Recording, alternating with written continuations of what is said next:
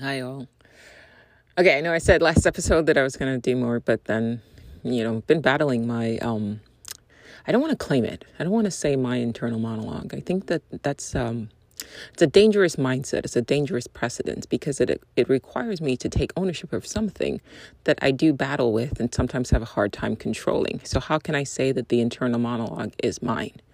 It, it's more that it's something that I have been burdened with that that has been sort of my been my adversary, right? But it's not something that is me. And I think there's a danger here. Um, in the society that we live in, that we're told that this internal monologue that we all grapple with, we all grapple with, we're told these are your thoughts. Why? How are they my thoughts? If they were, I should be able to stop them. I should be able to turn them off. I should not be at war with it, right? Because in order for me to stop an internal monologue, another aspect of myself, by that definition, if these internal monologues are actually me, mine, if I own them, right? If it's me, I should be able to control myself. After all, I can control any other aspect of myself, right? I can move my hands, I can move my feet, whatever. But there's this sort of uh, disembodied voice in your head, and then you're told it's you it's your voice, right? It's your thinking. You're thinking. So that's you. So by suggestion, by the suggestion of it saying that you're thinking, then it is implied that you're the one who's generating these thoughts, but you're not.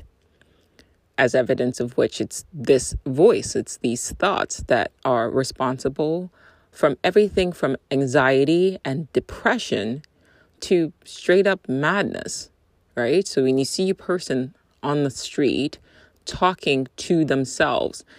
That basically, on the spectrum, they are just at the far extreme of what the rest of us grapple with on a daily basis, which that terrifies me, right? We called those people mad. How are they mad? When we ourselves grapple with the same issue, they have just lost control. They have just completely succumbed to this voice. And we look around in our society and nobody seems to be talking about what the fuck this voice is. They, nobody wants to call a spade a spade, right? So psychologists, and I'm, I'm you know, I studied psychology and so I know what we're told. It's just, you know, they call, it's told things like invasive thoughts or intrusive thoughts, or it's just, you know, it's something that it's your left brain and it's generating. Or so they've you've come up with all of these explanations to sort of like apply a, a logical, um, something that doesn't seem so mystical, right? So we want we want a material explanation for this thing. But more and more day by day as I grapple with this thing, as I observe it and I observe its influence in other people, I'm not even going to talk about myself. I'm going to talk about the influence that it has on other people. And before I kind of launch in, let me address the fact that everybody has an internal monologue. It just isn't always vocal, but it is there. And sometimes it's visual, depending on the person's brain but it is there. And sometimes some people are so identified with the internal monologue, with this voice in their head, with this entity, that they believe that it's them. So there's no space. They have been so programmed to accept these thoughts, these intrusive thoughts, that they're the ones who are generating it. So there's no space. There's no separation between them and this thing, this internal monologue, whatever you want to call it. So they go, I don't have an internal monologue. But 10 times out of 10, whenever I've spoken to somebody, whenever I've called their attention to the internal monologue and they've told me I don't have an internal monologue, over time and through working with these individuals, you start to find that yes, actually, they do.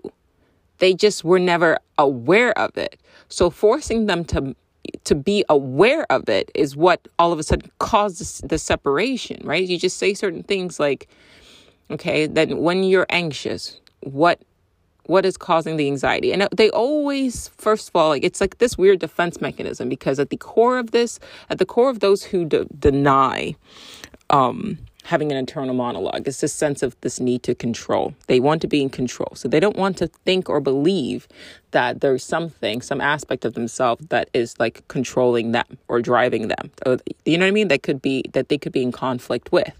So that's why to protect themselves, the ego harden and hardens and crystallizes around this uh, let's say for the sake of this conversation at this point in time, we'll just say we're going to redefine it as the episode goes on, but let's just say we're going to call it right now in the internal monologue. So they crystallize around this internal monologue and then they believe that it's them. So they go, I don't have an internal monologue, but they do.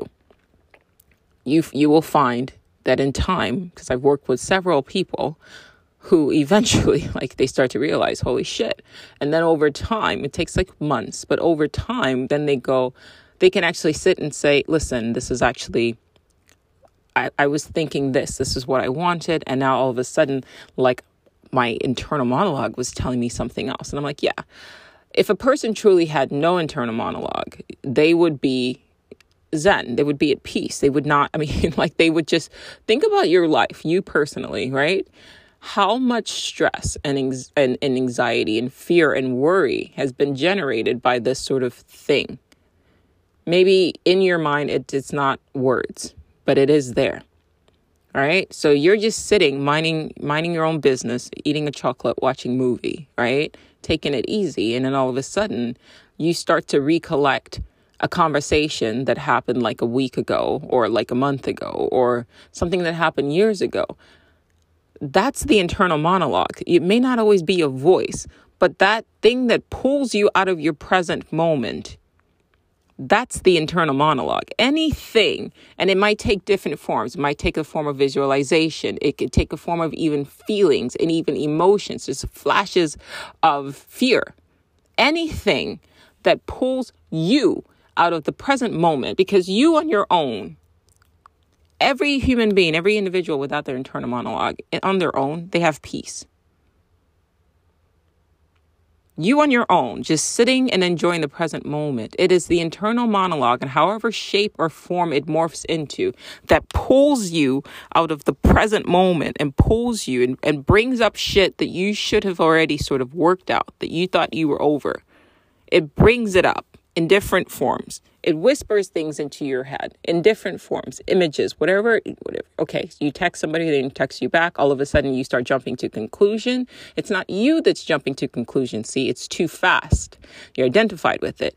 You, there's no space between I texted somebody and now I'm jumping to conclusions. Why are you jumping into con- jumping to conclusions? Something in between you texting somebody and then them not responding when you want them to respond. Something interjected itself. It did it too quickly for you to catch it. It did it too quickly for you to be conscious of it. But now, you, now you're reacting on ideas in your head that came from nowhere. Well, maybe this person is ignoring you. Maybe they're you know, something happened to them. And then you start to worry. But all of these assumptions have no basis on fact because at the end of the day, you have no idea why the person has not responded to you. So everything that is being spoken to you right now, or that you're visualizing, or you're even feeling, that is not you. Because you are just in this present moment. All you know is that you texted somebody and they didn't respond. So everything around that that is causing the agitation and the depletion of your energy through worry, through fear, that's the internal monologue.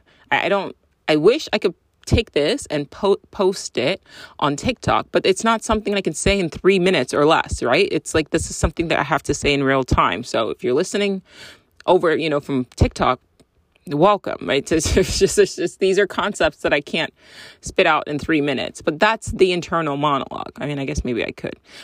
anyway, that's the internal monologue.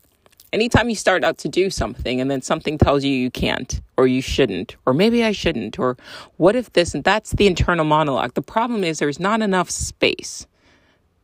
So your, it's, it, your brain is almost moving too fast for you to catch it.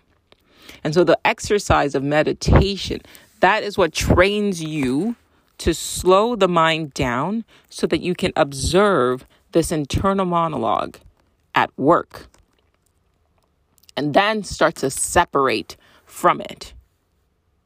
Now, at the core, what is this? Let's throw away dogma for a second, scientific dogma, because right now we are told it's just, it's your left brain. You know, I read The Untethered Soul. I read, um, uh, there's another book I read, No Self, No Problem. And both authors did a great job. They're trying to help people understand what this thing is so that they can cope with it. But at the end of the day, these are all just hypotheses. So I can present a hypothesis as well.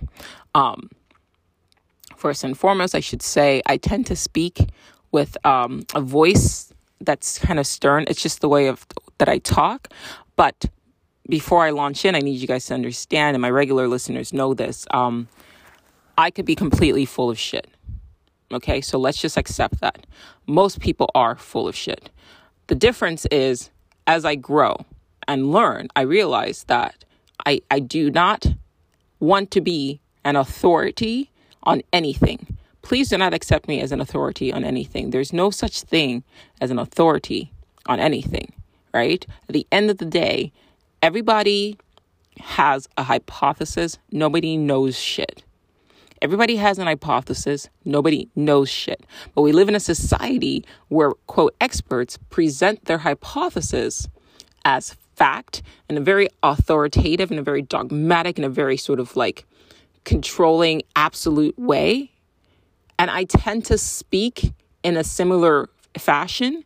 But this is why I always want to put the preamble now going forward, particularly with the podcast. It's also why I haven't recorded a podcast in the last couple of days. Normally I want to do I was I've been trying to do more, but this internal monologue that's attached to this form has been telling me, you know, at the end of the day, like I don't want to be responsible for people just like taking in things that I say as fact. So I've been sort of apprehensive of recording another episode, but that's the internal monologue. Because at the end of the day, the solution is simple: sit and record with the put the, you know, put the disclaimer on there. Don't accept what I say as fact. Please understand that everything I talk about is subject to t- to change as I take in more information. Right? I read five to seven books any given week.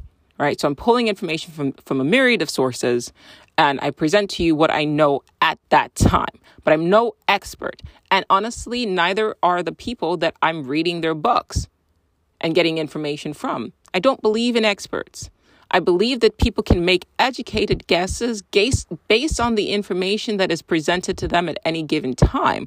But through time, you get access to more information, you learn, and then that hypothesis shift. The problem is when you pick, you take an idea and it's instilled in the mind as fact, then you crystallize the brain, you harden the brain around something that is just a theory. And that is the problem that I have with experts and with authorities because at the end of the day, nobody knows what the fuck they're talking about, myself included. So that is my disclaimer.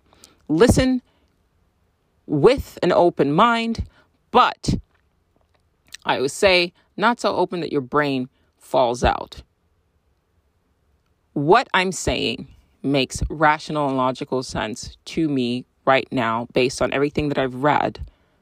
You know, at this point now, over 500 books that I've read in the last three, four years. All right. So I'm sharing with you what I, I've gathered. I don't want to say what I know, but what I've gathered from other authors, over 500 other minds, based on their observations and their readings and their, you know, uh, understanding of the nature of our reality. And I pull from all these different sources, but at the end of the day, we could all be full of shit. And so be very mindful, be very leery of people who speak in absolutes, who speak with authority and have no space. They, they allow no space that there could very well be fucking wrong. Okay? That is a dangerous mindset. And it's something that many people don't warn people against because the people who speak with authority want you to follow them. And the problem with that is if I present my idea as this is how it is, you stop thinking.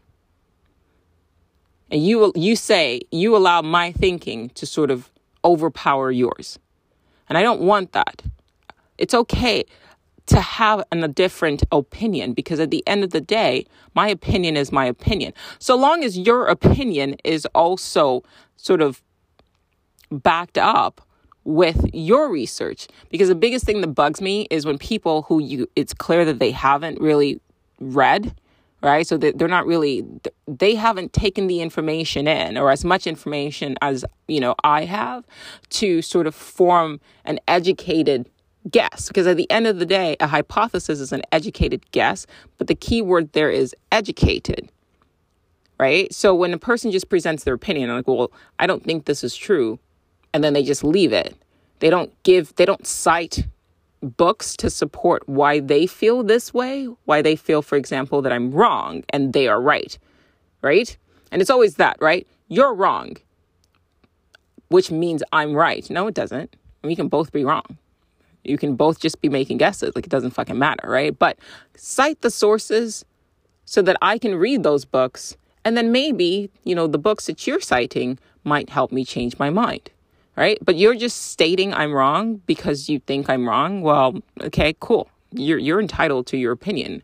But my opinion has been formulated over years and excessive you know, reading of people who've spent a lot of time reading books that I don't have access to, right? But I'm reading their books over and over again. And then, you know, based on my experiences and my intuition and the way my mind works, I've formulated this understanding. But if you're just watching YouTube videos all day, you know what I mean? Or you're just watching TV all day or watching the news all day, and then you pop up and say, well, you know, CNN said this. Uh, okay, cool but then say that on your podcast. Don't I don't care about your opinion. You get what I mean? But anyway, I digress. The point that I'm trying to make is be mindful and be wary, be leery of anyone who speaks with an air of authority. Okay. I, I had a I had a dinner with a friend yesterday and um, this is a really good friend, and I enjoy conversations with them because they always present really great questions. I call them my muse because sometimes I get in my my head, and when I get when I expose myself to different books and different ideas, I become so familiarized with these concepts because one, I don't read a book just once. I'll read the same book over and over again, right? Because that's how you learn. I also repeat concepts on this podcast because that's how you learn. If I say something that's mind blowing, you know, on one episode and then I never repeat it, then it's going to go sort of, you know, miss. But sometimes you have to take that same idea and like dissect it and masticate it over and over again before you can finally digest it. So I, I do repeat and I also re-listen to things, you know, over and over and over again because I know how the brain works. That's just how the brain works, right? A child doesn't get up and start fucking walking, right? It gets up, falls, gets up again, falls, gets up again, falls. So by repetition is how this brain teaches the body to learn. And I'm very specific on how I'm saying that because it, you're not your body, you're not the brain. So the brain has its function. You have to know how to operate it, but you're not the body, you're not the brain. Right? So the brain, in order for you to remember something or to recall something that you already know, you have to repeatedly expose yourself to it over and over again. But the problem with that on the downside, particularly when you run a podcast, is when you repeatedly expose yourself to an idea you then think that the idea is a common occurrence, right? It's common knowledge because now you repeatedly expose yourself to it, and so now it feels common to you. And what I enjoy about my my, my friend when we have our conversations is that he reminds me, listen, like no, these are not concepts that everybody knows. It's not concepts that most people even think about. Keep going. Keep talking keep sharing what you know because people most people don't have the luxury to sit back and and read a book over and over again right like most people's minds limit them in a way so that they are unable to listen to a book at 3x speed three times in one day so if you have the ability to do that do it and share it you know and i'm grateful for that insight um so in a way, he's amused because he inspires me to keep going. And he's a very good listener and he echoes what I say back to me. And then he asks questions. And the way my mind works is I love a good question because then it gets my mind going, seeking an answer. I'm not saying the answer is necessarily the right answer, but it allows my mind the space to create something right? Whether or not it's the absolute truth, I have no way of fucking knowing while I'm in this form, while I'm in this body. However, when you ask a great question, a well thought out question, it gets my mind going, so I appreciate it. Now, he ran into an individual who intuitively, I have not met this individual yet, but intuitively, I felt like be mindful of this person, right? Because if you read the Kybalion, the Kybalion talks about masculine and feminine minds.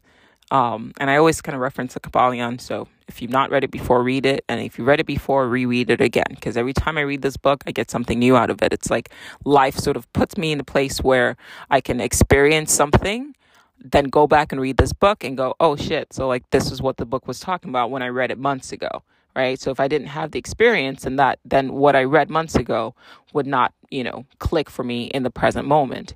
And he talks about male, um, masculine and feminine minds, right? And basically, to break it down, there are people that, regardless of form, ignore the body. The, the body doesn't mean shit. Okay, like it just it's the body is a physical form. It's a vehicle. I am in a fit. I'm in a female form. It doesn't fucking matter, right? It's just this is just for procreation. It just means that I do have the ability to create life, right? Uh, uh or I should say, to create another human form or another vessel for consciousness to be, you know, uploaded into. That's it. That's literally it. Um, I'm also socialized in a different way in this society as a female, but that's once again the body has nothing to do with me. I've said it over and over again. I'll keep saying it.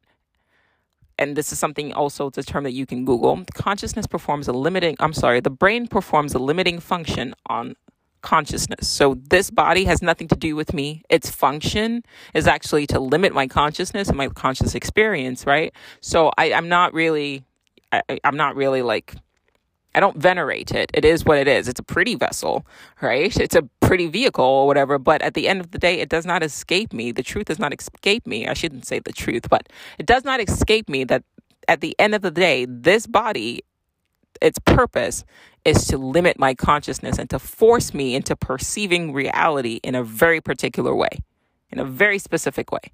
So I'm very mindful of that, okay? But it's a physical form. At the end of the day, though, what's more important is the energy that drives the body. And if you know anything about me and you know anything about energy, I have a very masculine energy. So the form is very feminine, but my mind is very masculine.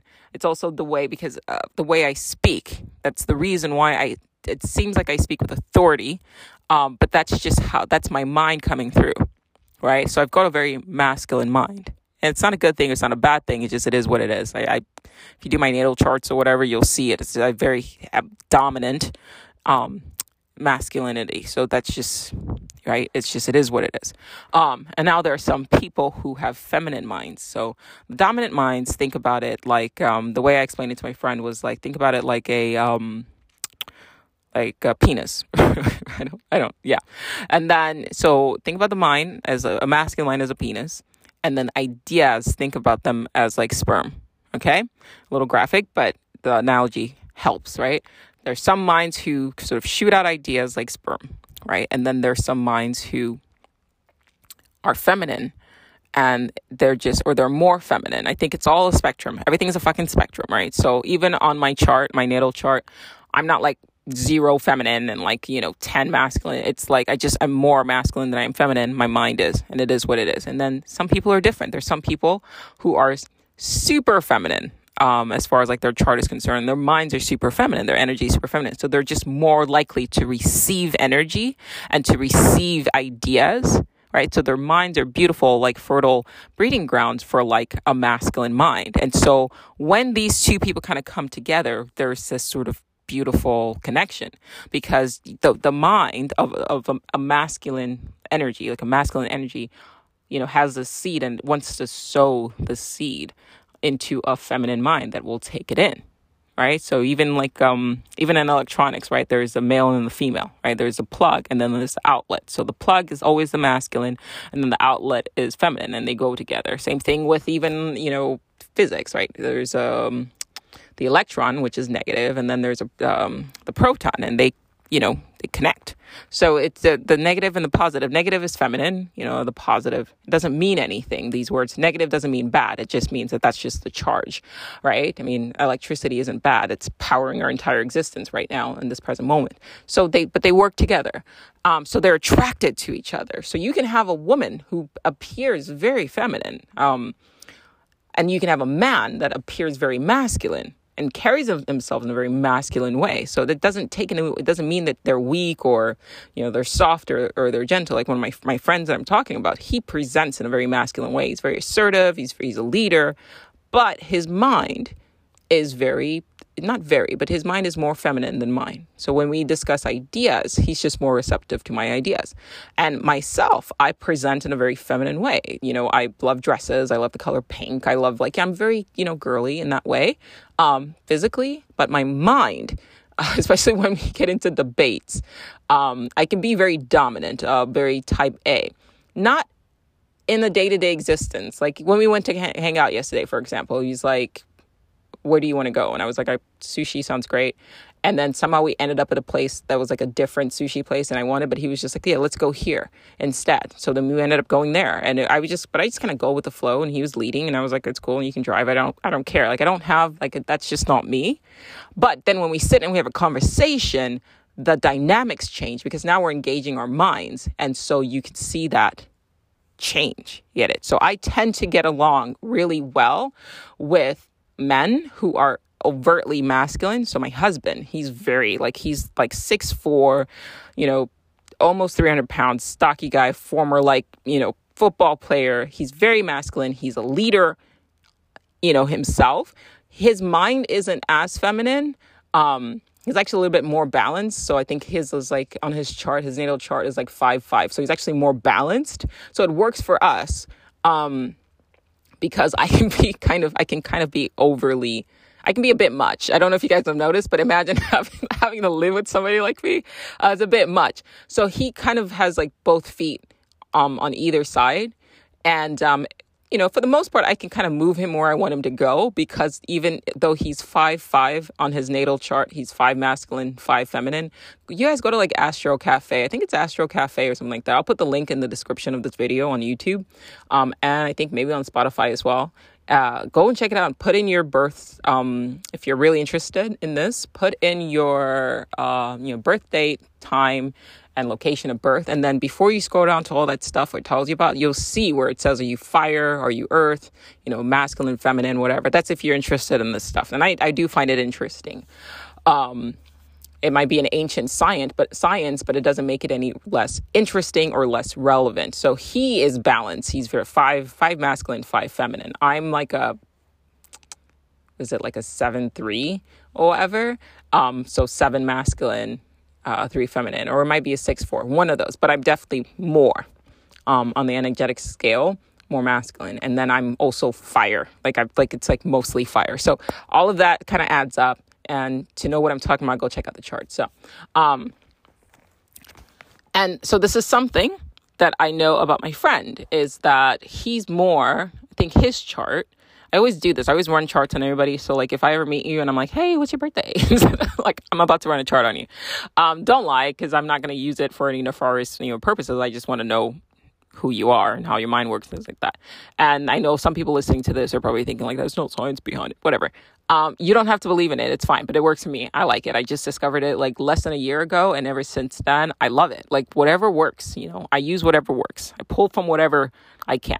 Just because something originated years ago and just because our modern scientists, in quotes, don't want to accept it, doesn't mean that it's not valid. It just doesn't. Just because we don't understand it doesn't make it mean it's not valid. Or I should say, just because Western minds don't understand it doesn't make it invalid. I respect culture, I respect history, and I respect the minds of people who came before me. And I would argue that people who came before me are presently existing now because consciousness is not limited to space and time, and people do reincarnate. If you don't believe me, that's fine. I have several episodes throughout the podcast where I discuss books that you can check out on reincarnation and form your own conclusions, but I'm not, that's not the point of this episode. So, my friend has now started hanging out with this guy who calls himself conscious. And he, from what I can see, seems relatively conscious. He's certainly awake and aware of what's going on. The problem is that he's now trying to pull my friend into this like space of conspiracies, right? So the last time they met up, he started talking to my friend and very protective of my friends.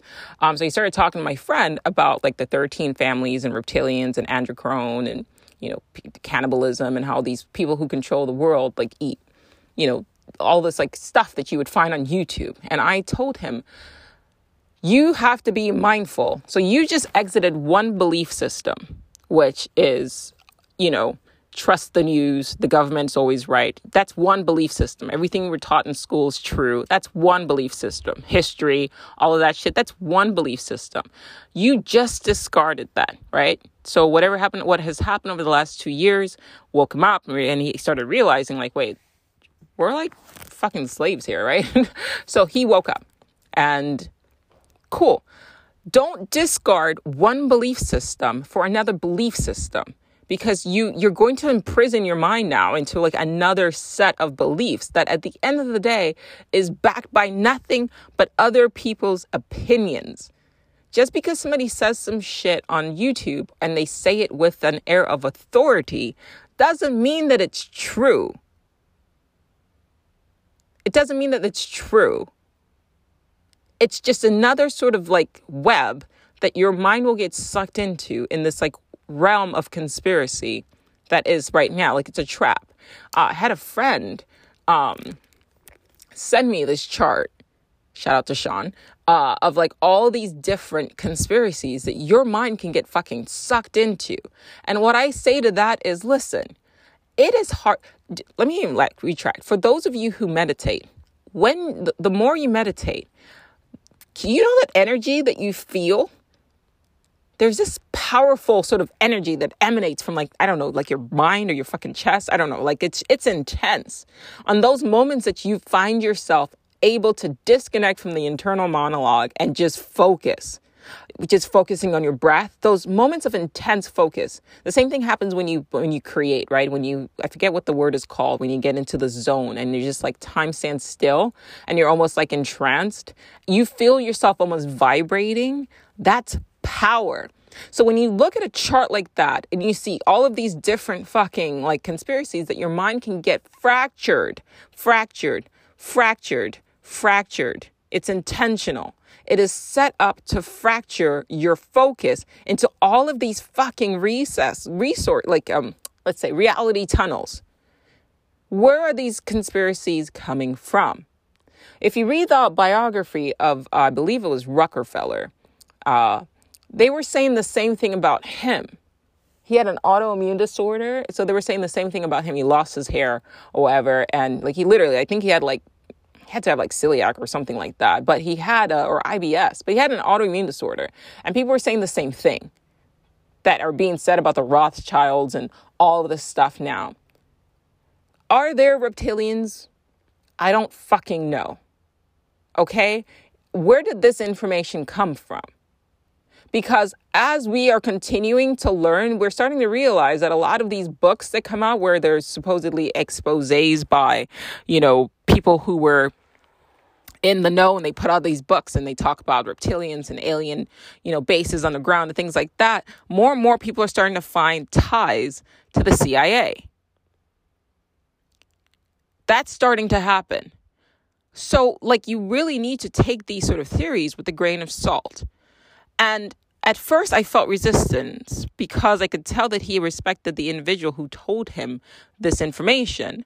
But what I first said to him was, "Listen, the person who who produced who presented you this information, understand." And some of you listening to me, you guys have been listening to me since when I had my Instagram page, Anna Molly, like almost like seven years ago, and I was posting about those same exact same things. So it's not that I'm not like aware of that. I posted about reptilians. I posted about fucking clones. I talk. I posted about all of that shit to the point where my account got shadow banned. It's like a consistent thing on Instagram, and I had to shut the thing down, right? I've been there. I've done that. I've gotten sucked into all of that. And the problem is that you're what you're forgetting when you start allowing yourself to get sucked into these belief systems. What you're forgetting is this absolute nature of our reality. And the nature of our reality is this it will show you what you prime your mind to, it will show you evidence of what you program your mind to see. It will show you evidence of what you program your mind to see or expect to see. Let's take it back to the double slit experiment, right? Wave particle duality. If you expect to see a wave, that is exactly what, what will happen. If you expect to see a particle, that's exactly what, you ha- what will happen. So, light, they call it now a wavicle because until it's observed, light is either wave or particle and then it collapses into wave or particle based on the observer. Don't forget that. Don't forget that this reality shows you what the fuck you expect to see. Whatever your belief system you get you get absorbed into, it is going to show you evidence of that. So your best bet is to stay above all of this bullshit. Belief systems, BS, bullshit. Is why I keep pushing cosmic trigger There've been other books that I've been reading, but I'm always going to keep going back it's just it's a book now that I'm stuck. It's just it's a way to unlock your brain. It's a three-part series. The second the third book was man, like halfway through it starts to get really good. Um but the first two dope. Um and right now, um no I'm not to I don't want to say this is actually important. So I want to finish my thoughts. Yeah, so like be mindful of that. If I am a flat earther, every experiment I do to prove the earth is flat is going to show me that I am right. That is the problem with this reality. And that's why people are fucking fighting. It is discordia. If I had a term, ooh, I should remember this. Remember this for the, the, the name of this episode. I probably forget. But anyway, if I had a term, if I if I could name Earth, if I could name our reality, I would call it discordia because its primary for its primary function is fucking discord. You are a god bound to a form where there is a voice that every day tells you you're a piece of shit. So now you are at in chaos with your own self, at battle with your own self. That, my dear, is by design. All of us walking around gods with demons in our heads. That's what, to me, that's what the fucking internal monologue is. That's just a demon that's fucking torturing you. Don't be scared. It, it is what it is. But at the end of the day, you can't, don't be afraid of a demon when you're a whole god or parasite if you don't want it if you don't want the negative association with the word demon then you have a parasite in your mind that's feeding off of your energy. In theory. Have to add that in there but that's what it seems like to me. Because at the end of the day that shit drains you of your potential. It drains you of your energy right? So i need to record a podcast. And every time i put out an episode it helps me get closer to where i need to be but then I have a parasite in my mind that tells me that nobody wants to listen to what you have to say. And so then I don't put out an episode. Then my potential of where I'm trying to go, a, a, a, a real a reality experience, doesn't get actualized. And this thing consumes that energy. I keep I keep talking about the weeping and weeping angels, and I think that there's something going on there, which is why I keep fixating on it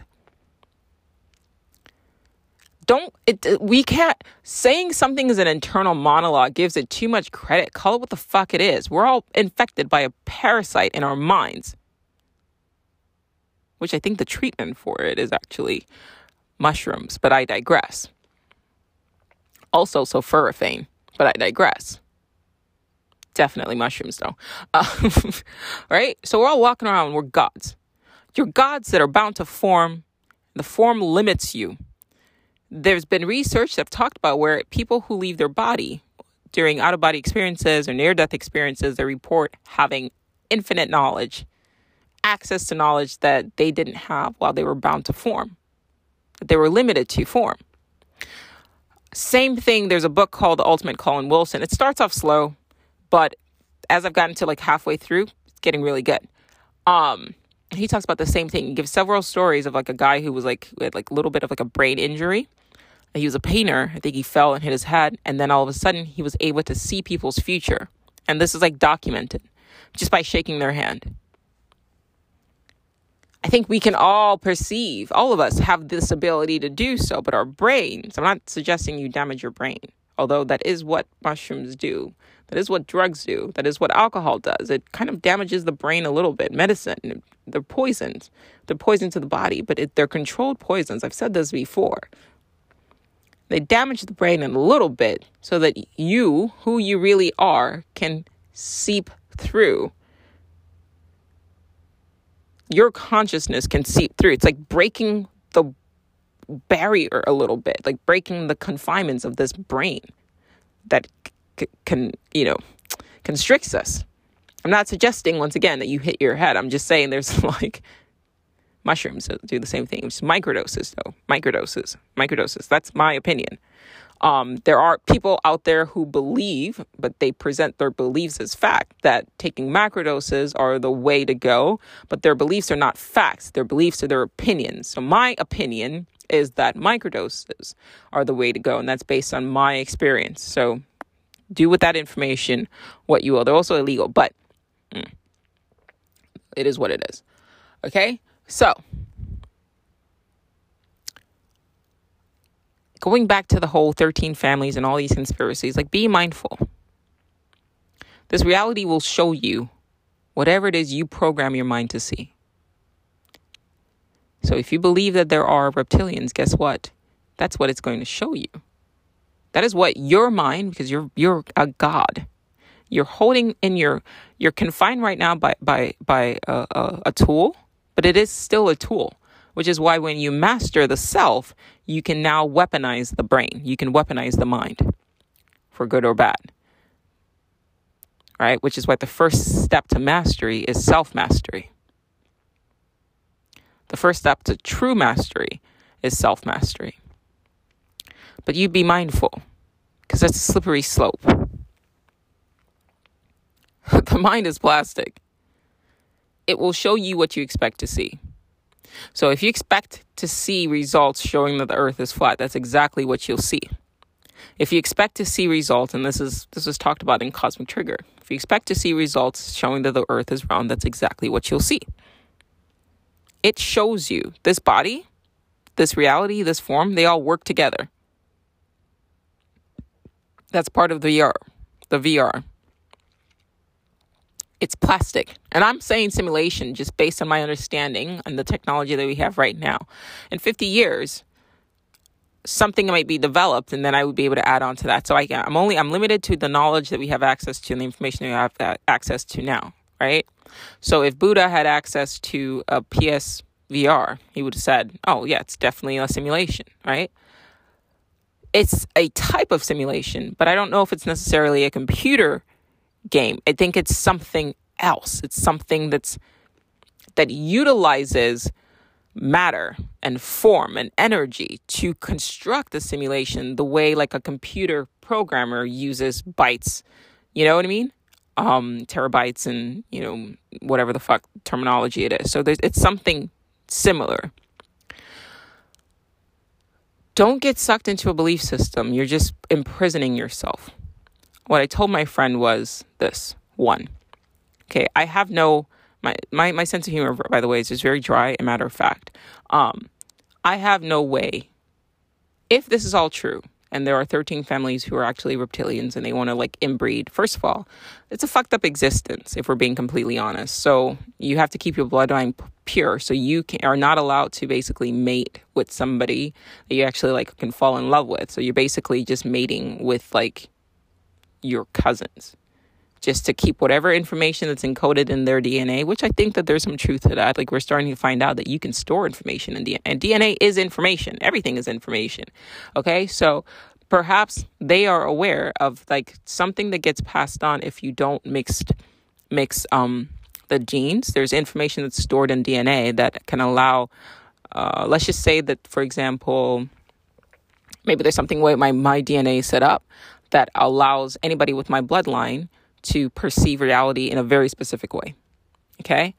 Well, a fucked up way to pers- to to preserve that is that to make sure that then I keep my quote bloodline pure and then I only mate with people who are in the same gene pool because then that information gets saved so that when I reincarnate and I do believe that they can I do think based on the book that I read on magic. There was a book I read on magic. I don't remember the name right now, but I might have mentioned it like two episodes ago, where the guy basically said that there are rituals that a person can per, um, perform that as a person dies, they can transfer their consciousness into like a pregnant woman if the woman's like right next to them. So I'm not saying no. It, look, the guy wrote it, he put it in the book. It might be probable. Who the fuck knows, right? But if these ancient families have been around for whatever the fuck and they control everything, which I don't think they control everything, but let's just say that they do.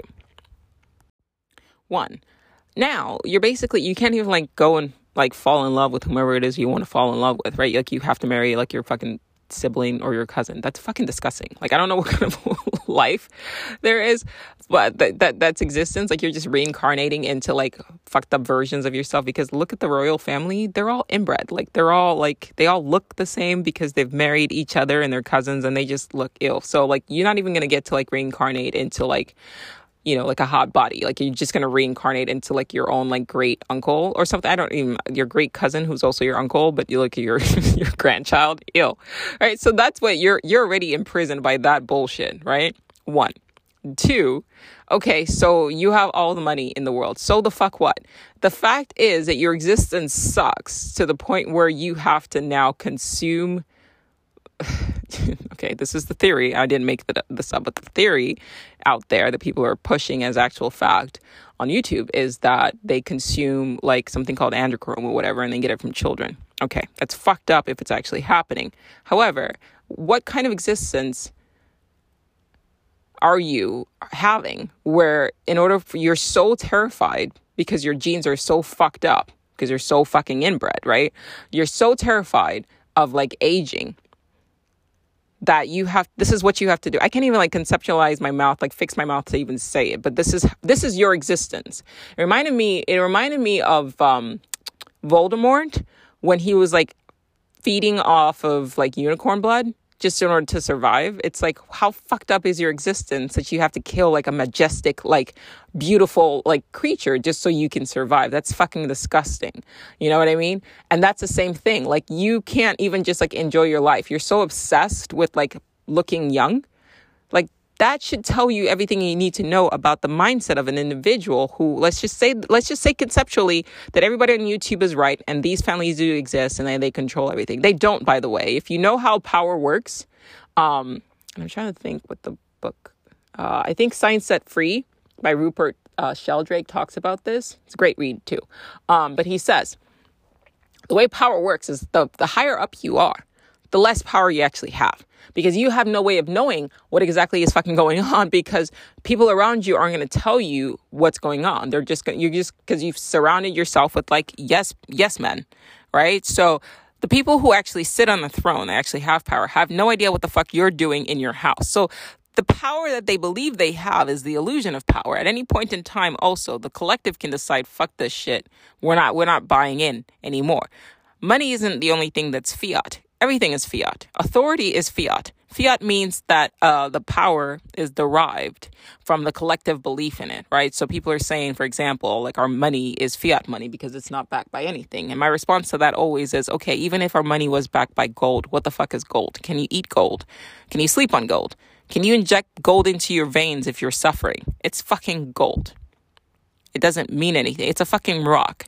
Yes, you can use it for computers, whatever, but if people decide they don't like computers, it's still a fucking rock. It's worthless. If you can't eat it, if you can't grow it, if it cannot make your life better, if like the entire system falls apart, I talked about this a little bit in the last episode, but it, it stands. It's, it's a fucking rock. It's a shiny fucking rock. Who cares? So even if it was backed on gold, gold itself is fiat because you have to believe that it's valuable. And Europeans, when they came across like the Incas, um, for example, uh, and the Tainos, they had gold. Uh, the Native uh, Americans, they had gold, but they didn't value gold. It was like everywhere. So the Europeans were the one who decided that the gold was valuable. To them, it was just what exactly what it was, fucking rock. They had more value. They felt feathers were more valuable because they felt feathers were more beautiful. The Tainos did. Um, when they encountered the Europeans. So they just gave it to them. It was the Europeans who had the sort of madness, the sort of like gold lust, right? That the dragons get. You know, we're gold. Um, call them. Uh, sorry. Um, so it, it's but it's nothing, right? But then also like a uh, the idea of having authority figure that's fiat. You have to believe that that Putin, for example, is val is is powerful, right? You're the one every time you say Putin is powerful, you're the one giving him the power. At any point in time, the people around him that are keeping him safe, they're the ones really in power. He's just a man. He's an old man. So at any point in time, the people that are around him can form a coalition and decide why do we need this old man telling us what to do? And they can kill him off.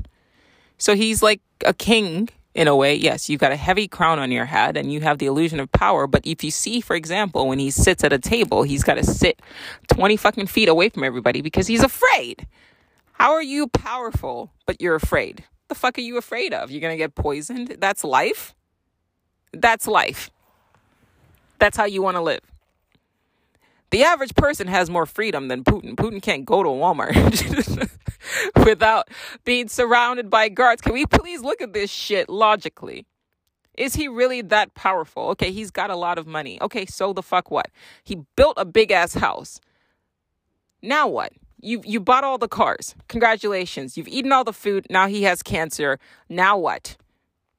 You're still stuck in a shit body. If at any point in time, because I saw, I've seen his face, he's getting plastic surgery. So that tells you about his mindset. He's also afraid of aging. So now he's getting plastic surgery, getting cheek fillers and the jaw, and like that tells you that's an insecure man. So all that money in the world, literally the world's richest man that we know of, they're not going to put that on Forbes because of how he got his wealth. You're the world, the world's richest man. Even look at Jeff Bezos on paper the world's richest man and this nigga's on excuse me sorry i forgot i was recording and this guy i flagrantly throw on the n word sometimes but this guy is on steroids or whatever hgh it's basically glorified steroids right? And he's like jacked and you can tell he's getting stuff done to his face. All that money you're still insecure? Elon musk all that money you got hair plugs you're still insecure. So you're saying that you care what people think about you. Me I don't have as much money as you. Elon Musk cares what the general public, people who make $15 an hour minimum wage or, you know, middle class or just like, you know, trying to get back by. The reason why he goes on Twitter to engage with the general public is because he gives a fuck about what the average average person, average person cares. He cares about what the average person has to say about him, thinks about him. Is that power? That's a fucking illusion of power. So, what I always say is this when you have money, all you can do is basically buy more expensive versions of shit you already have. That's it. Okay, so let's, let's go back to Putin. He bought, so he has all these bodyguards now. He's basically like a prisoner. You do realize that, right? Like, there's there's nowhere. What's what's he gonna fucking? Is he gonna go to the club? So he can have women at any point in time, but these women don't love him, and he knows that you have you have you can go on Bumble right now, fucking I don't know Tinder or something, right? And find people who don't know who you are, and you could just sort of like get to know, like make friends. He can't make friends because he's afraid that they're gonna fucking kill him. That's fear. That's what he has to live with. He has to have somebody taste his food. I don't have to have anybody. Nobody's trying to fucking poison me. I'm not a dick. So here's the way I see it. If these 13 families are in here and they're controlling everything, one, they don't have they don't have the freedom that an average person does. They live mostly in fear, fear that the the populace will wake up, which is why we're so heavily censored, which is why they're trying to get rid of TikTok, which is why you know, everything is the way it is. It's why we're so heavily programmed. Is fear you would think that if these are people we're supposed to aspire to, the so called elites, they would be absolved of fear. And so when a person goes and gets plastic surgery, a person like Putin gets Putin rather gets uh, plastic surgery, a person like uh, gets plastic surgery, that tells me, hey, you have a parasite in your head too. So billions of dollars couldn't even absolve you of that internal monologue that's scaring the fuck out of you, thinking that's telling you people are gonna think you're old. Go get plastic surgery. You have the same shit in your head as I do. So what the fuck did all your money give you really? Just more expensive shit that I already have? Bro, I have a car. So you've got 15 cars. You only have one ass. You can't drive all 15 cars at the same time. So you've got more you've got more clothes. Good for you. Where are you going? He wears the same suit over and over again. I guess I'm sure it comes in different, like slightly, whatever it's made out. I don't give a shit though. It's the same thing. So he could eat, but the food that he's eating, like you got to be careful because all that opulence, you got to it makes you gain weight. So he can't even like eat the way he wants to eat because he has to look trim. And now he's sick. And sure, he has access to like, you know, medical care or whatever, but it's still the same medical care. Obviously, whatever it is, he hasn't, they haven't developed a technology that will literally reverse his aging. He doesn't have access to that. Bezos doesn't all that money in the world and he still has to go to a regular ass plastic surgery. Like you would think that he would have access to some shit that would legit like if you believe the shit that people on YouTube are saying is true, which I'm sorry and I'm about to say some things and maybe it's going to like cause some people to like I don't care honestly. It's they, don't nobody knows what the fuck they're talking about. It's bullshit. Like it's bullshit. They're all getting plastic surgery. That's why they all look like shit. And it's not even good plastic surgery because there are not that many good surgeons you can make up this story, but you have to ask yourself, like, where are these stories coming from? And my guess is it's probably some alphabet boys or some dark, you know, government op. And what they do is they find people whose minds are inclined towards questioning the narrative. So they find people who are naturally sort of rebellious and then they feed them bullshit. And then they tell them this is actually the truth. And so then your mind gets sent down this rabbit hole or that rabbit hole, and you're not actually sitting and actually looking inside of your head.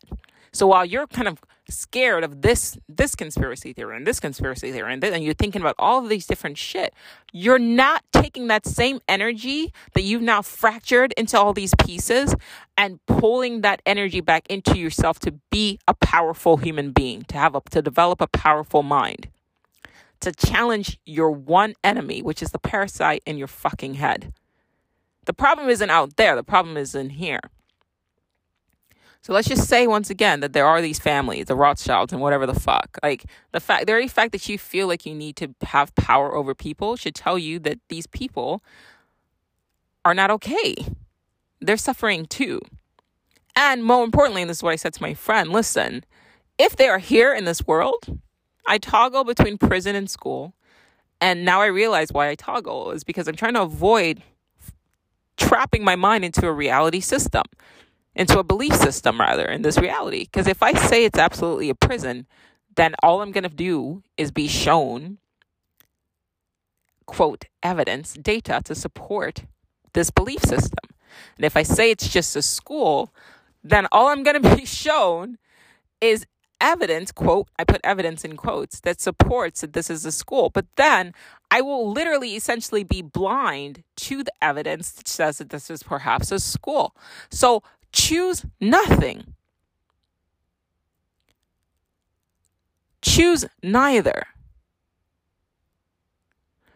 Are these theories probable? I don't fucking know. But I'm definitely not going to say yes. I'm definitely not going to say no. Ultimately, all I can do is walk in the middle and walk the middle path. And the middle path says that even if this is the truth, the end of the day, these quote individuals that are supposedly controlling everything, if they're the, if that's the case, how can you control? Let's say this is a prison.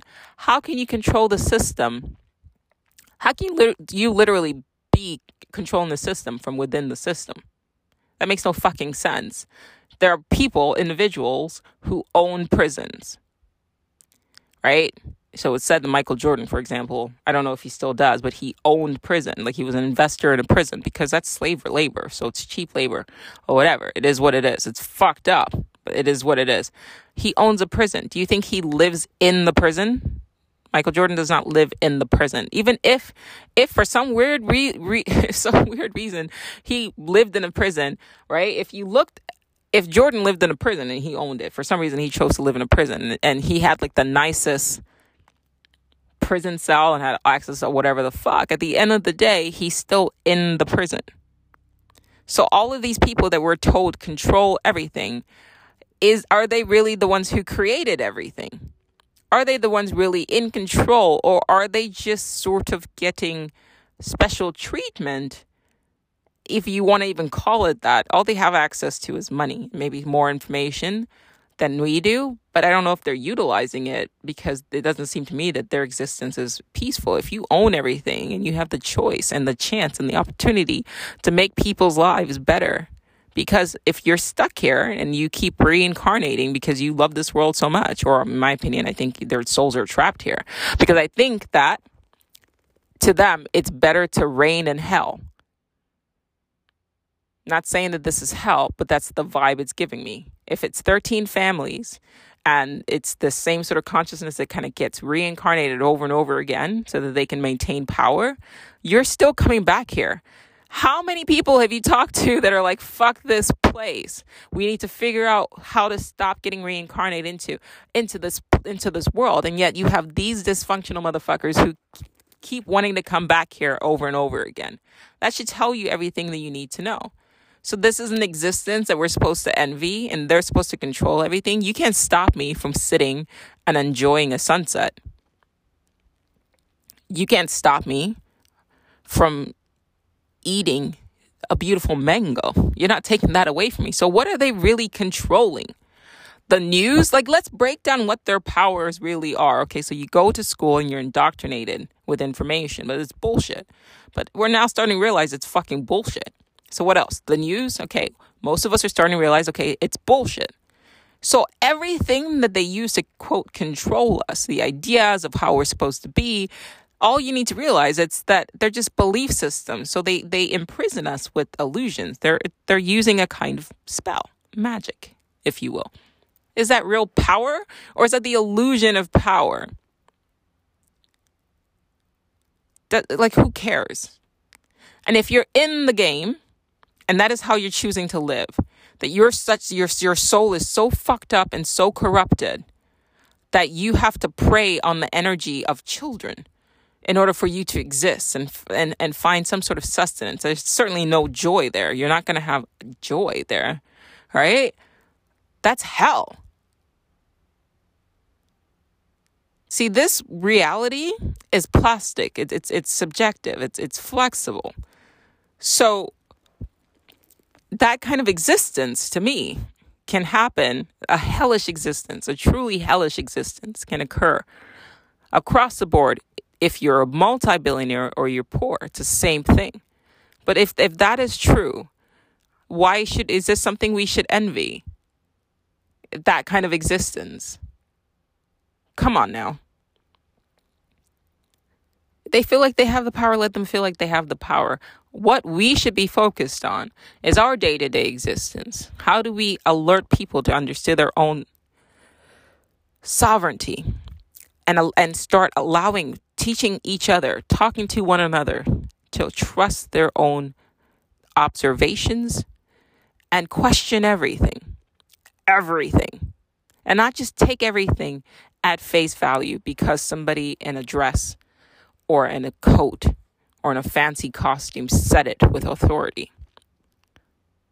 That's the most important thing. And can we pull all of our energy back into ourselves and into the controlling of our internal monologue or disconnecting from this parasite that has attached to all of us and drains of drains us of our energy and drains us of our potentiality.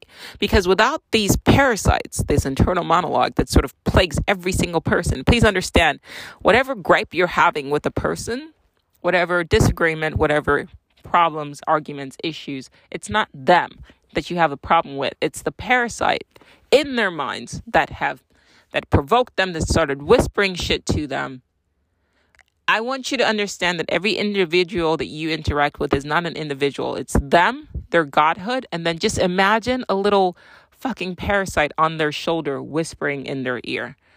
That is what you're dealing with. And we all have it. And some are bigger than others. This is, of course, a visualization, but it helps you so that you can interact with people and you can understand yourself. So when you get into a disagreement with somebody, you start to get kind of sucked in. Remember, hey, that's not, you're not disagreeing with them. If they didn't have that parasite, you would not be having a disagreement. And that parasite is fed with belief systems. It's fed, it's fed with absolutes, right? That's why you argue. Because it tells you this person is challenging you. This person thinks you're wrong. You're not wrong. You're right. No, nobody's wrong. Nobody's right. It's just, it is what it is. You don't know. Some things may be more probable than others, but having that mental flexibility, that is something we need to be teaching each other. There is no absolute. There are no, nobody knows what the fuck they're talking about. Case in point, just read an article, actually read two articles today, basically saying that what we've been taught about depression being linked to having low levels of serotonin is actually bullshit. They took a small study in the 60s and then they extrapolated from a small study. And I've talked about that repeatedly on this podcast. Sorry. Stop just taking shit. Like you you really have to challenge everything. Everything. So they took a small study from the 1960s, right? And pharmaceutical company, they probably, if I had to reimagine, they probably had a drug that could reduce um, or was it increase serotonin levels. Or they thought it could increase serotonin levels, which now they're finding out that it actually antidepressants don't increase serotonin levels. They actually decrease. So the drug that they count with doesn't even fucking work well, but that's besides the point. So they saw based on a small study, and I would argue that the study was manipulated to give the pharmaceutical companies enough of an edge to fucking sell their drugs.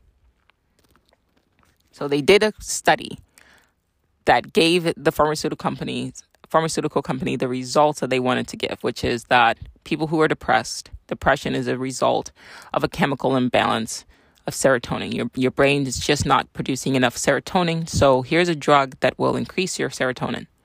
And now they're finding out that that's not true. In fact, people who take antidepressants over a long period of time, they're finding have low levels of serotonin because the antidepressant may reduce, may reduce serotonin. Here we are. How many people you know are uh, on antidepressants? Now the articles, is one I read it was um on Psychology Today, and the other one I don't know where it is, but I'll post the link in the description. They're basically saying like obviously don't stop taking um, antidepressants, and you should not stop taking antidepressants if you're on it. Talk to your doctor. Find these articles, read them, and then talk to your doctors about it. Because if you take if you just stop taking antidepressants, excuse me, you actually end up like you could cause a psychotic break. These are facts. So please do not just stop taking your medication because these medications do change your brain. So talk to your doctor about it. But I, I need I needed you guys I needed to share this with you guys. So this whole time, and I'm glad I recorded the episode last week that I did. Because this whole time we're told if you're depressed because there's something fucking wrong with you, right? You've got a chemical imbalance, like you're just you know, just it's whatever, and you take this drug. And I've always said like I, I don't want to. I'm going to figure out another solution around this. But I don't think I'm mentally ill. Just because I deal with depression. It's, it's like I, I'm looking around and this world's fucking weird. And things are making making sense. And it makes me sad. I'm empathic. It makes me sad to see people suffering. And I want to do better. For I want other people to be better. And I want to help other people. But I I don't know how. So it makes me sad. And it can be emotionally overwhelming. That doesn't mean I'm mentally ill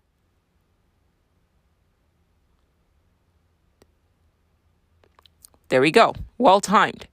Grateful. Grateful. Speaking of gratitude, I made a friend from Russia. They were physicians. Uh, they were a physician in Russia. And then during the, the summer of the George Floyd protests, they protested against Putin and against police brutality. And as a result, they ended up having to flee the country to f- flee Russia, flee their country in order to avoid basically being jailed. And this person told me in Russia, a physician makes like $500 a, a month. And if you're in your residency, you basically make nothing. Uh, you're supposed to be kind of like a monk because they believe that, you know, to do, to help people, with their health, you, it's not something you should make money off of it. So you just go and you work. And so that's just what you did. You worked like 80 hours a week, barely get any sleep, and you just take care of other people. That's how it is. And you make maybe $200 more than a cashier. And the words that they used to describe that experience was that it was hell. You get no sleep, barely enough to eat, enough to basically put a roof over your head, and that's it. And then you're just seeing the the, the just sickness and disease of humanity every single day. And you just deal with it because nobody likes their job. so you just, this is just life. And then you just accept it. And when they came here, they came here with nothing. And after a while, you know, they were put in shelters. But they're not mentally, you know, ill, right? But sometimes eh, when you're in a shelter, you, you, run across all sorts of people. You know, people who are unlucky, people who just ran into like it's really this is this is California. It's very hard to live here. You know, but then you also run around run into and you're around people who like let's say their internal monologue are completely has completely taken over right? This parasite, whatever you want to call it, has completely taken over, or people who are now schizophrenic. So the regulators are just seeing the regulating system of their brains completely dysregulated, and now they're just, they don't know how to handle because our society does not give them the tools to handle seeing this because our society, Western society, does not understand this. So it's become pathological. So you're dealing with these sort of individuals. So then eventually they ended up homeless houseless, just sleeping on the beach. And now they got a job where they have a place to sleep. They're sleeping in the car. And I remember because I'm me having conversation with them and I'm saying like, you know, this is hard work. You know, you're not getting enough sleep. You're sleeping in your vehicle. You know, is there anything else that you can do? And what they said to me was, listen, this is nothing compared to where I was. I grew up in the ghetto in Russia. Compared to where I was, I slept on the beach in a sleeping bag. Compared to where I was, just having a place to sleep and to get paid just to do something as simple as drive, this is heaven. I'm fine. I can handle this. And that puts so much of my life into perspective. I think about the things that we take for granted in this country. Yes, we absolutely should be mindful that our country does not end up like Russia. Absolutely. But we also have to appreciate what we do have. Constant electricity, government program that takes care of the sick, houses, you know, for the most part, I mean, it has its problems and we should fix these things, but there are, we do have the opportunities. He said, look, in Russia, you don't have this. If you cannot work, then you, you die, you starve on the street. That's it. There are no opportunities. You don't have the government giving you money to go to school, right? We have FAFSA, we have loans, you know, we, we have programs, FHA, VA. We have programs to like make it so that you can make it or at least to increase the likelihood of you making it if this is a hell, of all places in the world to be in this world, in this reality, I feel like America is probably one of the best places to, is, is the least shitty place to be. Are there hellscapes even within this country? Yes, of course. But compared to a lot of other countries, ah, I feel like we're like District 9. I don't know if that's the right term, but in uh, Hunger Games, where there was that one district where they actually held the Hunger Games, where it's like there's this opulence, whereas like everybody else around the world's like literally fucking starving. We're, we we have so much here that we take for granted.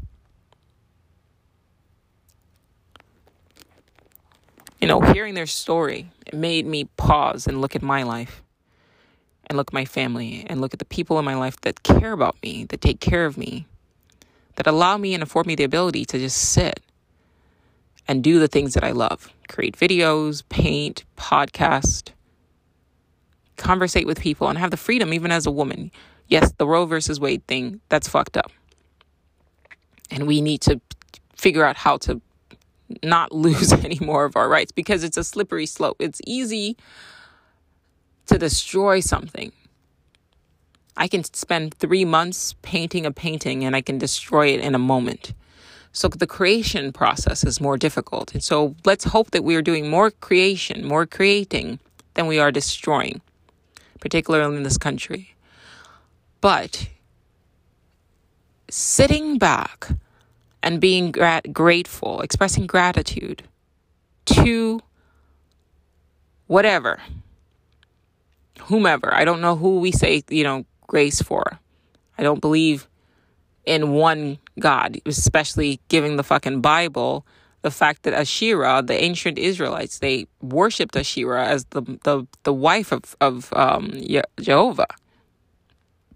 It wasn't always monotheistic, and then over time, Asherah was like cast to the side and then it became a monotheistic religion. But the ancient Israelites were polytheistic. There was a whole pantheon of gods, just like the Greeks and the Romans. They had a whole pantheon of gods, the Elohim, that has gotten lost in translation and through history and in time.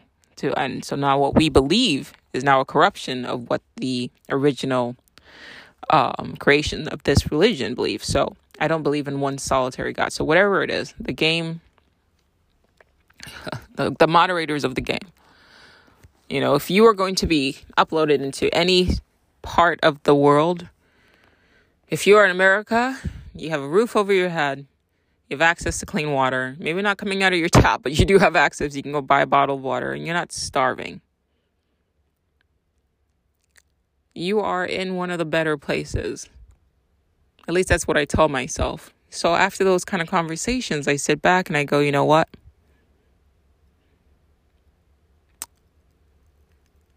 There's no such thing as perfection in this reality.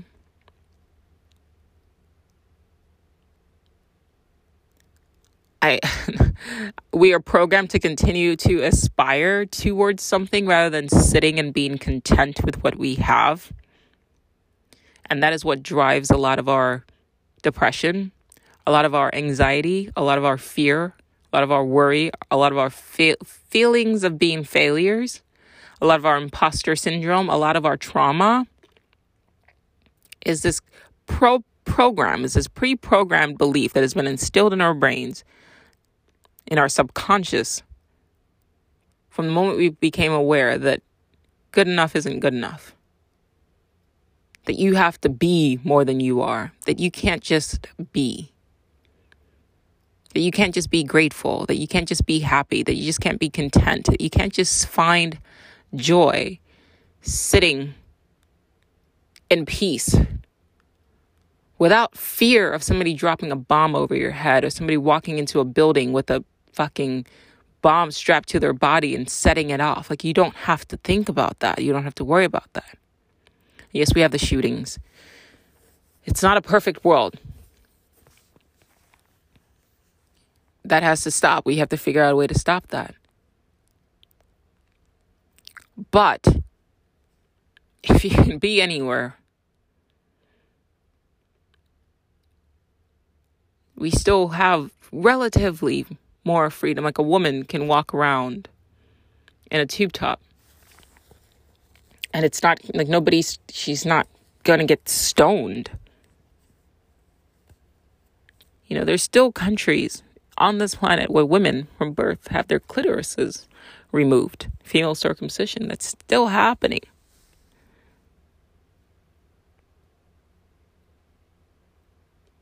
I'm not saying that these things don't need to stop. I'm not saying that we shouldn't do everything in our power to make this world in general and this country a better place. In fact, we should do put in more effort to preserve and improve this country. We have to become better. A, a more exemplary example of the way humanity can be. America has its faults, but America is what makes it great. It's not the bullshit that we see of all these assholes trying to divide everything. It's the fact that this was always a melting pot this was the place where anybody can come from anywhere and be free and make it. We should not allow that to be lost. I can sit with people from different walks of life with an open mind and I can learn from each and every one of them. That was what made America great. That is what can make America great. Does our government have issues? Is our government fucked up? Absolutely. But it's like I said, are they really in control? Really? Because they seem kind of paranoid. I saw a TikTok the other day about like in the 70s, they started putting cameras on fucking birds. So imagine what they're doing now. They probably have insects like that are bugged, literally bugged. Right? And I was like, how fucking paranoid are you? Like, you've got to put cameras on birds because you want to like observe what the average person is fucking talking about. Like, is it that serious? Are you that scared? Are you that paranoid? It reminds me of like a, a crazy boyfriend that's like always looking in your shit, like looking at your phone. Like, are you that insecure? What are you afraid of? Right? So that fear there should tell you that there's like where, where the power dynamic is, isn't it? If you got to go through all these lengths to make sure that we're not talking to each other or teaching each other or sharing information, right? Now talking about they want to cancel TikTok. Okay. What are you afraid of? Are you really that powerful? All right? Day to day, we've always, the collective have always had the power. We just were programmed to give it up. We were programmed to give up our power, our sovereignty, our individual autonomy to individuals who style themselves as authority figures. They put on their fancy costume, and now you're supposed to listen to them. And they present their hypothesis as fact. So then we stop thinking and we give them our power. Knowledge facilitates individual power. So I'm, I'm taking that phrase, knowledge is power, and I'm twisting it a bit. Knowledge facilitates individual power. True power does not come from your ability to dominate another person. True power comes from the ability to master yourself. So, if we can start getting into the habit of teaching people to master themselves, to be the best version of themselves that they could possibly be, and to help others, because if this is remember i'm not going to i'm not going to put my foot in any camp. It could be a prison it could be a school it could be something completely different. It could be a game it could be a fucking entertainment. I could be everything i'm saying right now could be live streaming in the alien world and i have alien viewers or whatever. I don't fucking know yeah? We don't know. And it's by design. But if this is a prison you're in a you're in you're a prisoner too right? The the program itself is so fucking random and so chaotic that at any given point in time anything could happen. And we know that. That's in the back of our minds, which is why a lot of people are fucking depressed because at the back of your mind, you know at any given point in time shit could fucking happen. But what we can do is not add to that shit. What we could do is help each other. Inmate to inmate because at the end of the day, we're all in this together. If you're in here, you're not exceptional. I'm here to serve my time if this is the case. But what is becoming more and more of my daily motto is that I will try my best each day. I live in day tight compartment. Day tight compartments. I will try my best each day to not add bullshit to the world if I can.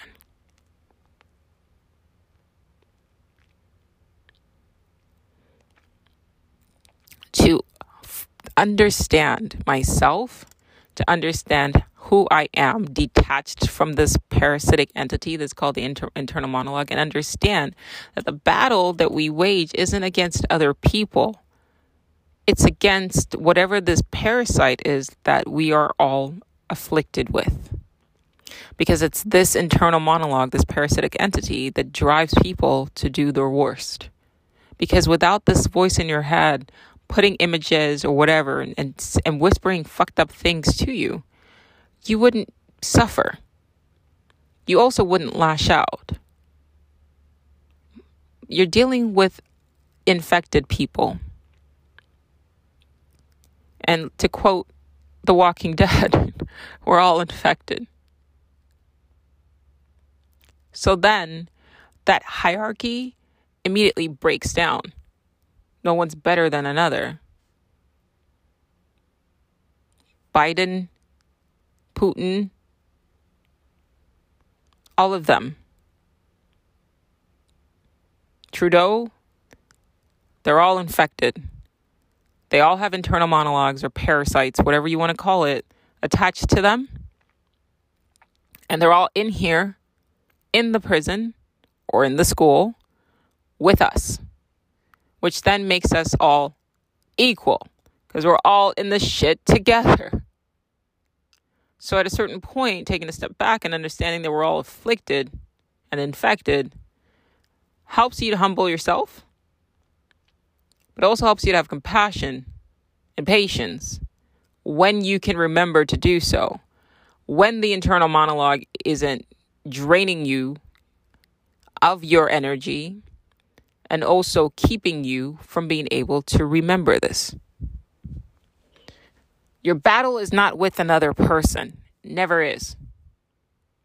It's always going to be with that voice in your head. If a person says something that is intended to trigger you, it is because they're coming from a negative space. And guess what put them in a negative space? Their internal monologue and that internal monologue or that parasite that there's a fic that's afflicted or infected them is also connected to you. You know, this would be beautifully illustrated in like a TV show or something because the visuals have to be there. I mean, I could tell the story, but we're living it. And it just maybe some it might be better visually illustrated. But understand that every person that you meet has this internal monologue. Some people maybe have a smaller parasite and some have super large parasites. You can call it the ego, but that doesn't fucking mean anything because even the word ego is like misunderstood. All right? So people say, you know, don't feed the ego, you've got a big ego. But that's not the ego.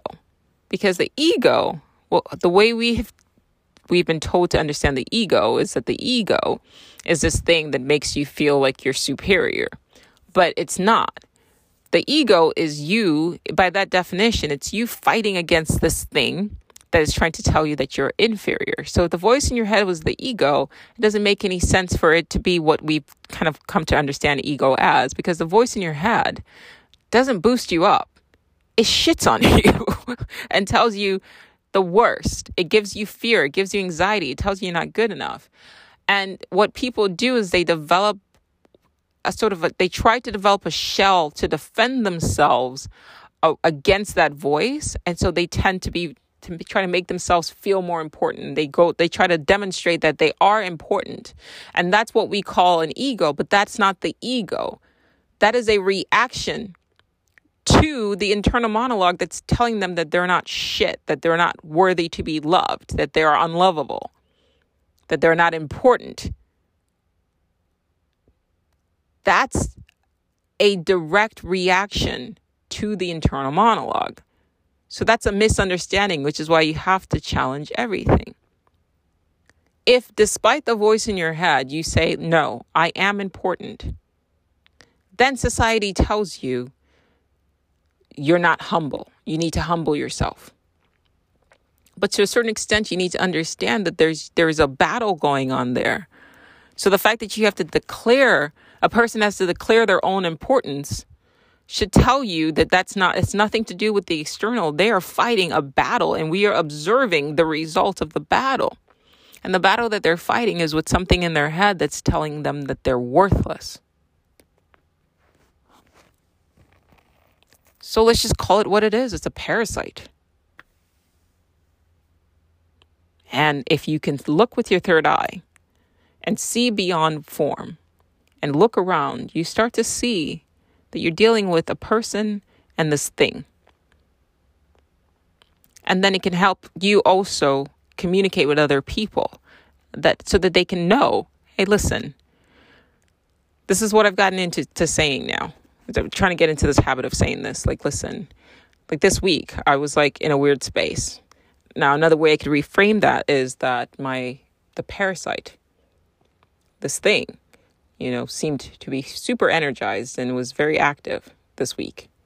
And so I've been grappling against it and working on disconnecting from it. So I've spent this whole week, like this morning alone, I meditated for two hours and I actually did a meditation, which I would not recommend. This is just, I'm just telling you what I did, where uh, it was like a painful medication med- meditation where anytime I felt myself um, get sucked into the internal monologue, I would like kind of just pinch myself a little bit and then pull myself back. So it was an active meditation. I don't, I've never read of anybody doing this.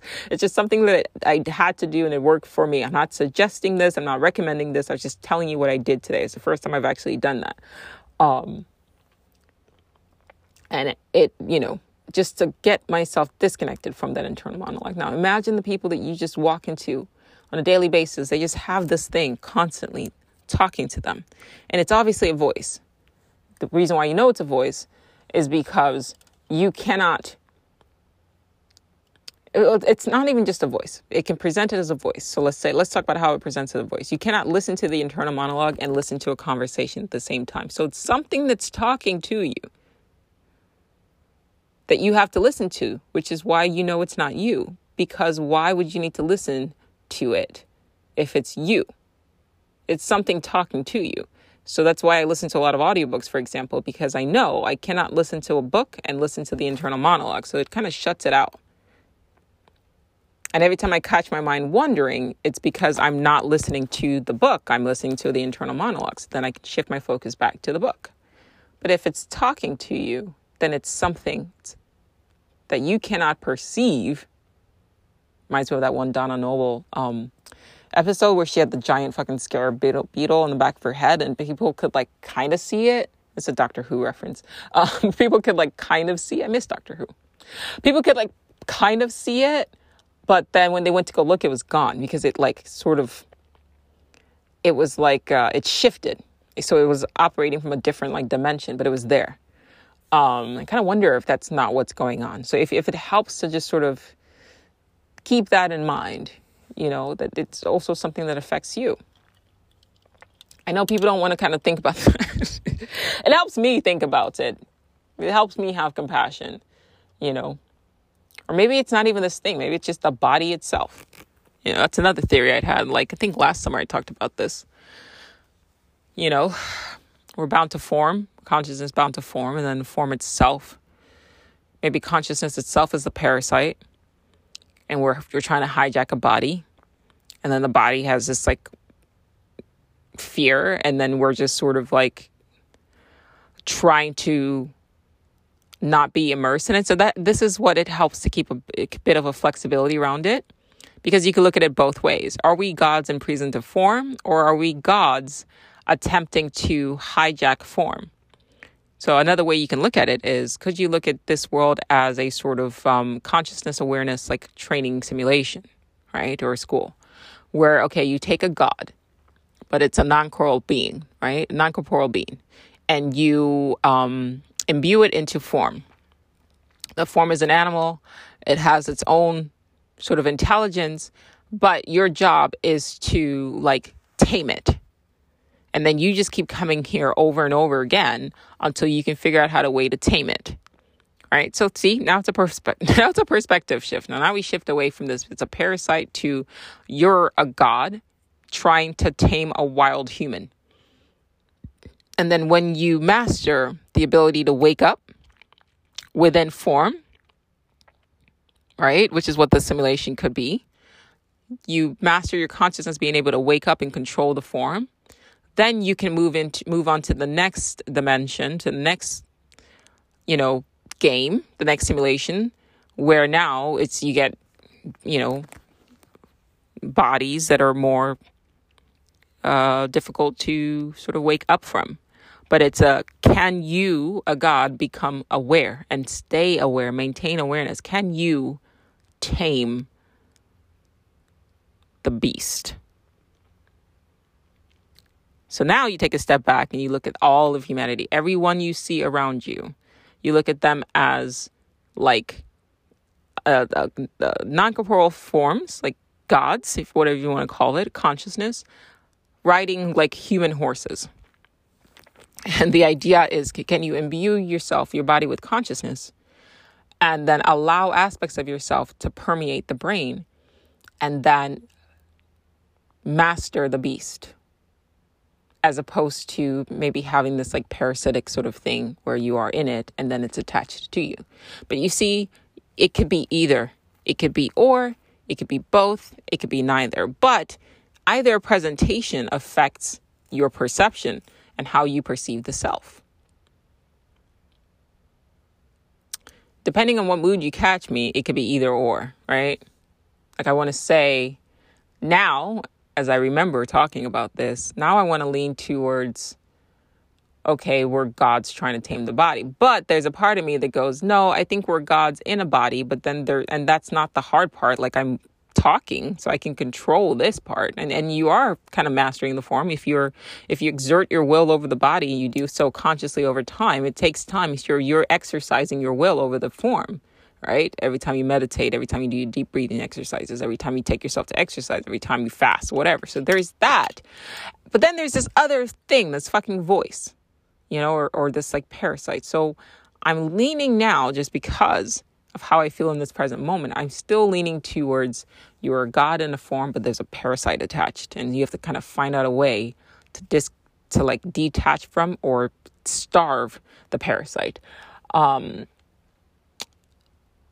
Eckhart Tolle talked about this um, in The Power of Now. Uh, he called them pain bodies. Worth a read. Definitely worth a read. I haven't read it in like two years, but I'm definitely have to go back and reread it once I finish the book. So, um, as usual, here is a list of books that I have been reading this week in case you want to check them out. Um, finishing up The Ultimate Colin Wilson. Um, I read A History of the World in 10 and a half chapters. It was interesting. Um, I don't know if I would reread it, but I found it interesting. Um, Valis, ooh, Valis by Philip K. Dick was amazing. Um, definitely would recommend that.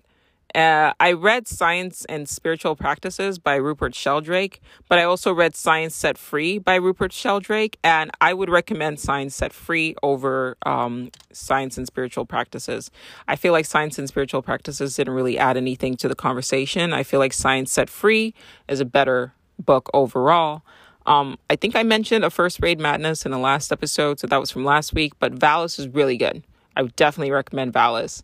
Um, it's fictional, but it's very trippy, and there's some interesting ideas about how, like, I, I don't want to spoil it, um, but let's just say, for example, like, there's some really great like Gnostic ideas in it and there were some ideas that I'd had in the past about how whether or not there's something in the atmosphere that makes it so that we keep like sinking into like a hypnosis, which allows it, makes it easier for, I would say, this parasite that we're all attached to, um, that's all attached to us. He doesn't mention parasitic entities. He says that like we basically created this world.